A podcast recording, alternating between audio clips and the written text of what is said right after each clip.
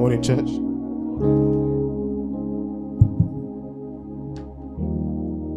Hope everyone's well.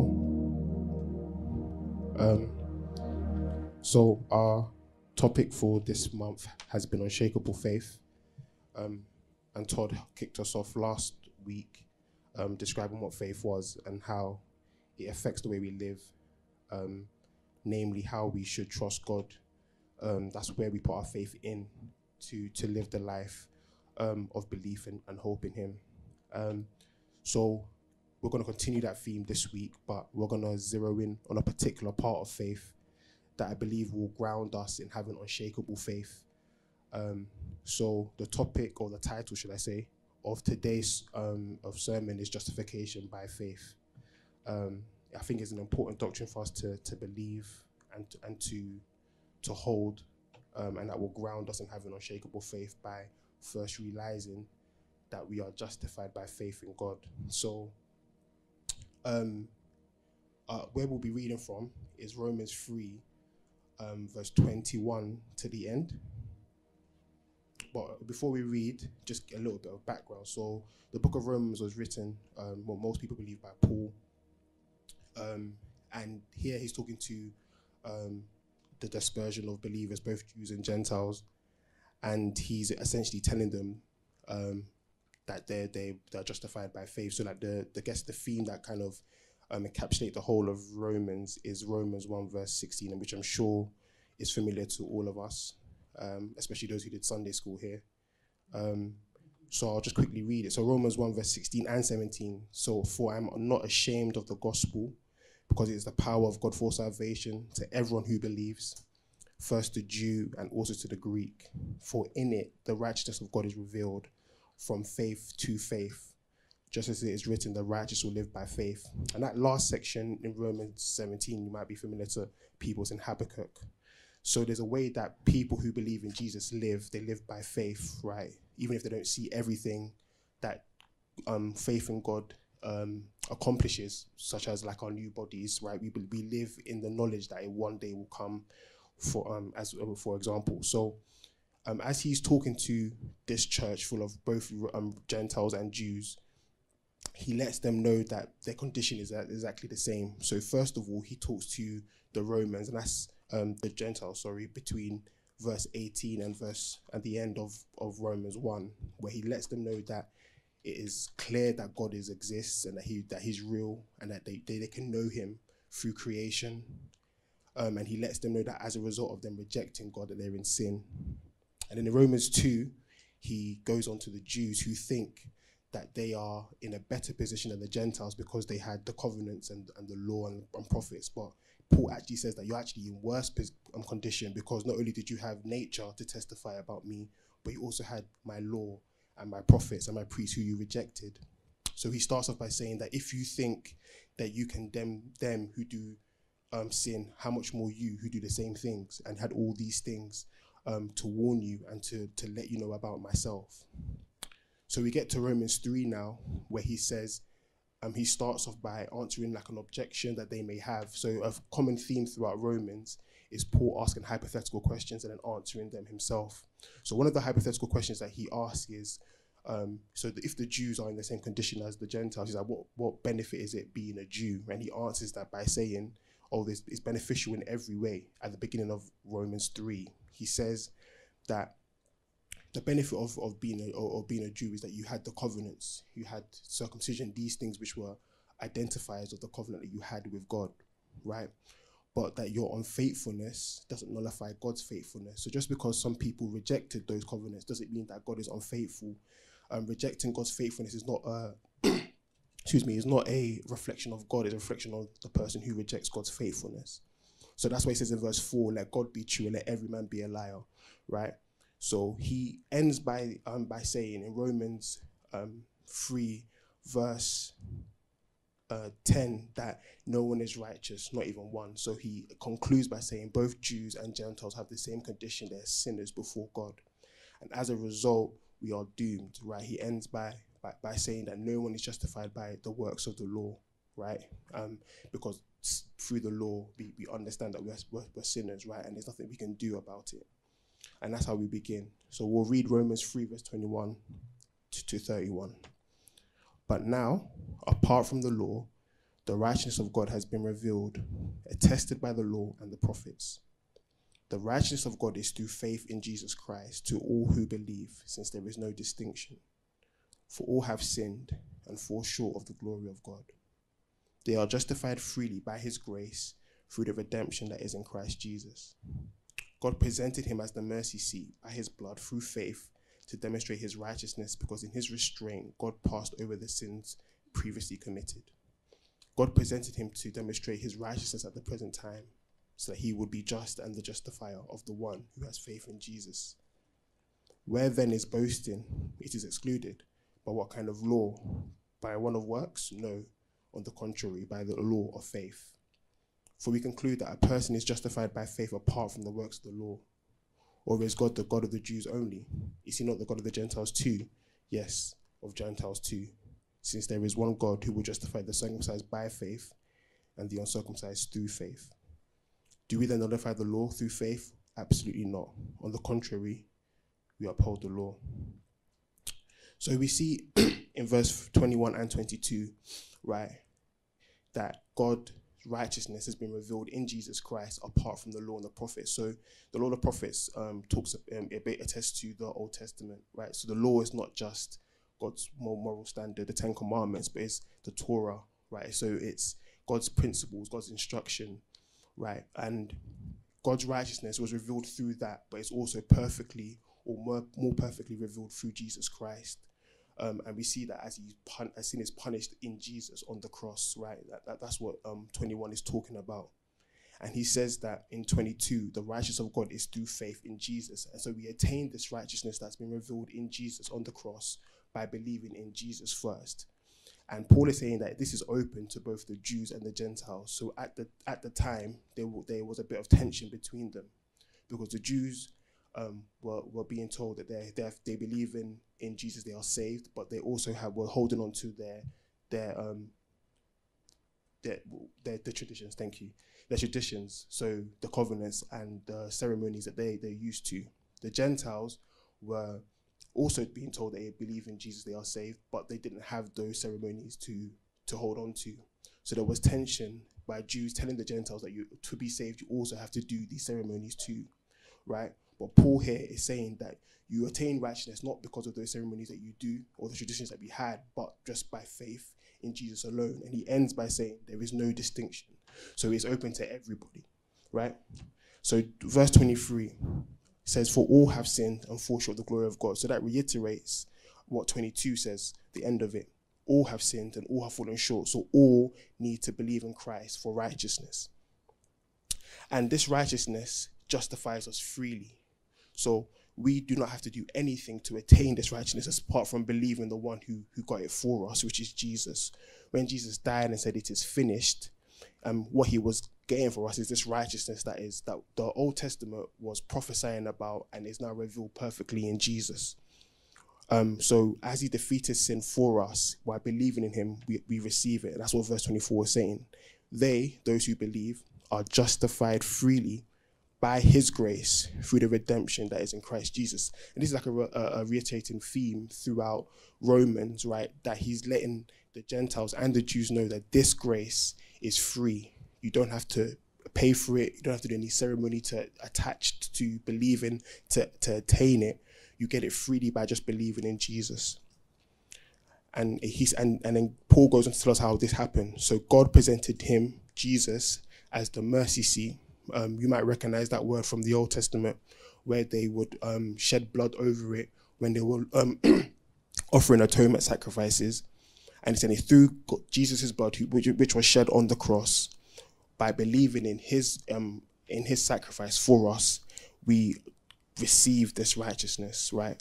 And what is important here is that in the Old Testament, obviously there was there was they repeated the sacrifices um, each year, to receive atonement, but it was insufficient, as Hebrews will tell us, right? But we see here, for those who um, would look to verse 21 and see that this righteousness, which the law and the prophets spoke about, um, and also throughout the Old Testament, they would have seen that death, in, as in Genesis says, that um, sin um, produces death, it doesn't make sense how people didn't die for everyone that sinned. That's what Paul just told them. But Paul says here in verse 25 that God showed his restraint or his patience by passing over sins previously committed. And he did that because God wasn't reacting to our sin. So we didn't sin and God said, okay, I need to do something about it. But instead, verse 26 tells us that God presented Jesus to demonstrate his righteousness at the present time. So in the cross, it's not just about us being redeemed from sin, but it's also demonstrating God's righteousness, right? So the world, the whole world can see that what God thinks about sin, right? That God hates it, that God despises it, that he sent his own son in human flesh to die for it, right? So he vindicates himself. So throughout history, where God has been patient and has allowed people to com- continuously sin against him and not get the full brunt of, of what we deserve by sinning, God shows in Christ not only his love, but also his justice. So he's he's showing everybody here that I am actually righteous. and so we can trust him, right? That's what he says at the, at the second part of verse 26. So that he, God, would be both just. So that means that people will not say that, oh, I can sin and, and get away with it because he punished sin on the cross. And also just the justifier. So the one who is sinful can still be justified because he because the sin has been paid for, right? So he's letting the people who might be detracting from um, God who uh, um, by saying that he that he lets sin um, be passed over. He's saying no, he didn't pass it over because he's vindicated himself on, on the cross. So those who have faith in Jesus don't have their sins just forgotten about, they have their sins dealt with in Jesus. So that's why in verse 27 he says that we can't boast because we didn't do anything, right? If if we um if we don't earn and work for our salvation through doing good things or doing ceremonies, then we can't boast in anything. So he says in verse 27, where then is boasting? It is excluded. But what kind of law? By one of works? No, on the contrary, by law of faith, right? So, so the so the law, so the word law here is by the what principle, right? Is it by works that we're saved? Paul goes, no. It's by believing in Jesus that we are saved, right? And then he says in verse 28, for we conclude that a person is justified by faith apart from the works of the law. So he's reiterating this for the Jews to be able to say, you need to stop telling the Gentiles, you need to do ceremonies, you need to get circumcised because you don't need to get, you don't need to do those things. You can do those things if you want to, but don't let those things be kind of like um, a, a, product of your faith or a byproduct of your of, of your faith. Um, they, those things are, are okay, they're helpful, but they do not save you. Only faith in Christ does. So he says in verse 29, or is God the God of the Jews only? Is he not the God of the Gentiles too? He's also the God of the Gentiles. So this is to help ease the tensions that are presently between the Jews and the Gentiles, right? he, God is God saved both of you in the exact same way through faith in Him. So you, you can have peace. There's covenant relationship now, which is what he, Ephesians 2 talks about. And let's go and read it. So Ephesians 2, verse, from verse 11. Ephesians 2 from verse 11. So Paul was, was writing to the church in Ephesus and he says this so then, remember that at one time you were Gentiles in the flesh. Um, in in this in this term Gentiles here is um, talking about in being in the world, right? Pardon me. So in the flesh, called the uncircumcised. That's spiritually uncircumcised. By those called the uncircumcised. Sorry, by those called the circumcised. So by those in in in the covenant relationship. So God's chosen people, the Jews, which is done in the flesh by human hands. At that time, you were without Christ, excluded from the citizenship of Israel, of spiritual Israel, and foreigners to the covenants of promise, without hope and without God in the world. But now in Christ Jesus, you who were far away have been brought near by the blood of Christ. For he is our peace, who made both groups one and tore down the dividing wall of hostility. In his flesh, he made of no effect the law consisting of commands and expressed in regulations, so that he might make create in himself one new man from the two, resulting in peace. He did this so that he might reconcile both to God in one body through the cross by which he put the hostility to death. He came proclaimed he came and proclaimed the good news of peace to you who are far away, the Gentiles, and to peace to those who are near, the Jews. And this is the most important one. For through him, verse 18, we both have access in one spirit to the Father. So this is what Paul is reiterating to them that we, we don't get to Jesus in different ways. We get to Jesus the same way by believing and trusting in him. And this and this produces and this produces peace between even those who are the, the biggest of enemies. So 30 says, Since there is one God who will justify the circumcised by faith and the circumcised through faith, do we then nullify the law through faith? Absolutely not. On the contrary, we uphold the law. So Paul is saying here that through faith, both of us are justified, right? Whether we are circumcised or uncircumcised. And that does not mean that we don't that we now nullify the law that God has given to his people, right? So God's moral commandments don't justify us, but they do demonstrate our righteousness that we have in him, right? So we are called to represent God. We're called to, to um, proclaim his glory, and not only in, in what we believe, but in how we live, right? So Paul here is saying that just because you have you're justified by faith in Christ doesn't mean that you can do whatever you like. The law is now useless, but the law now has a different value to those who are in Christ. We don't use it to justify us, but we use it to now live in a way that shows our righteousness. So how this links to unshakable faith is if we're going to have faith that is really unshakable, faith that trusts God in every circumstance, right? We need to then know who is the one who holds our faith. If we have faith in our faith, our faith will crumble because it will be dependent on the days that we are good, right? So when you have a have a good day, you're gonna you're gonna feel strong. The days you have a bad day, you may not pray as much as you are liked, or you may have snapped at somebody when you shouldn't have done. You're gonna feel like you don't have faith anymore. But Paul lets us know that the ground of our faith is not in believing in Jesus, but in Jesus Himself, right? So when we believe in Jesus eh, Himself, right, we will be unshakable because Christ is unshakable. So when we trust in Him, that He justifies us, then we're able to have faith in other areas, right? Because we know that my good days don't make me better, my bad days don't make me worse. It's Jesus, right? So we don't put faith in our works, and, and, it's easy to do that, right? We can say that we're justified by faith, but it's very easy for us that when someone asks you, why do you feel secure? You say that, oh, because I pray a lot, right? And that's you trusting in what you do rather than in Jesus.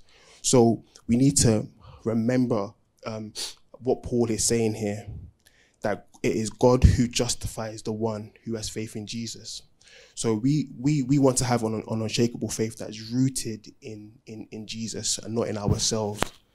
Um, so so how we do that is by by looking to the one who who conquered for us. Um, by looking to the one who was presented to God as, as a mercy seat and to see um, how God has was so patient, so patient and so kind throughout the Old Testament, waiting for the right time to present Jesus as the Savior of the whole world. If we go back to um, 25, it says, God presented him, Jesus, as the mercy seat by his blood through faith to demonstrate his righteousness because in his restraint he passed over the sins previously committed now if we look at the old testament just from a kind of like bird's eye view we can think of insane atrocities that should have resulted in death, right? Romans um, 6 tells us that the wages of sin is death. So everyone should have died. Like everyone should have died. And, and God was was insanely patient. So when people um, will say that the Old Testament God is different from the New Testament God, you can point them to Romans 25 and say, nope, he was kind and he and he was patient with people who rejected him over and over again, including his own covenant people because he saw he knew that Jesus was coming to save people who would trust in him. And he and he's and he's willing and ready to do that over and over and over and over again. He's willing and ready to justify people who have who have who have faith in him. And also he is just. And and Jackie Hill Perry says this that if God is holy, then he is trustworthy because he will not let himself down, so he won't let me down right? So God in Christ on the cross was demonstrating not only that he saves sinners, but that he is also good. And if he is good, then we can have faith in him that no matter what I go through, he will work out for my good because it is working out for his good, right? So we can trust him even in the most um, dire circumstances, right? Because God is faithful. So we can wait on, on him because he waited even when people he created for himself to demonstrate his glory did the opposite right that's what romans 1 tells us that we exchanged the glory of the creator for the creation and people did that over and over again and didn't die right so we we should be so um amazed at God's restraint. Um, if God is this holy and this righteous that He took Himself down from heaven to die for us, um, and, and and and then to to woo us to Himself, then if He can save us when we didn't ask for Him, then we can trust Him with everything else in our lives. So finally, um, we can pray for unshakable faith, but we need to have faith that's first of all rooted in in God, and root, rooted and grounded in Him. And once our faith is rooted and grounded in Him, then everything else will have stable ground ultimately. So whether it is looking for a new job, or thinking about your health, or thinking about getting married, let us um, look to Jesus who justifies us um, and, and calls us justified. Like we are called justified by having faith in Jesus. That is a title that doesn't get taken away from, from, from us. We are justified in him. That is our um, that is our title now. So when Satan um, accuses us, he accuses us falsely because our name is justified, our sins have been forgotten, they've been dealt with.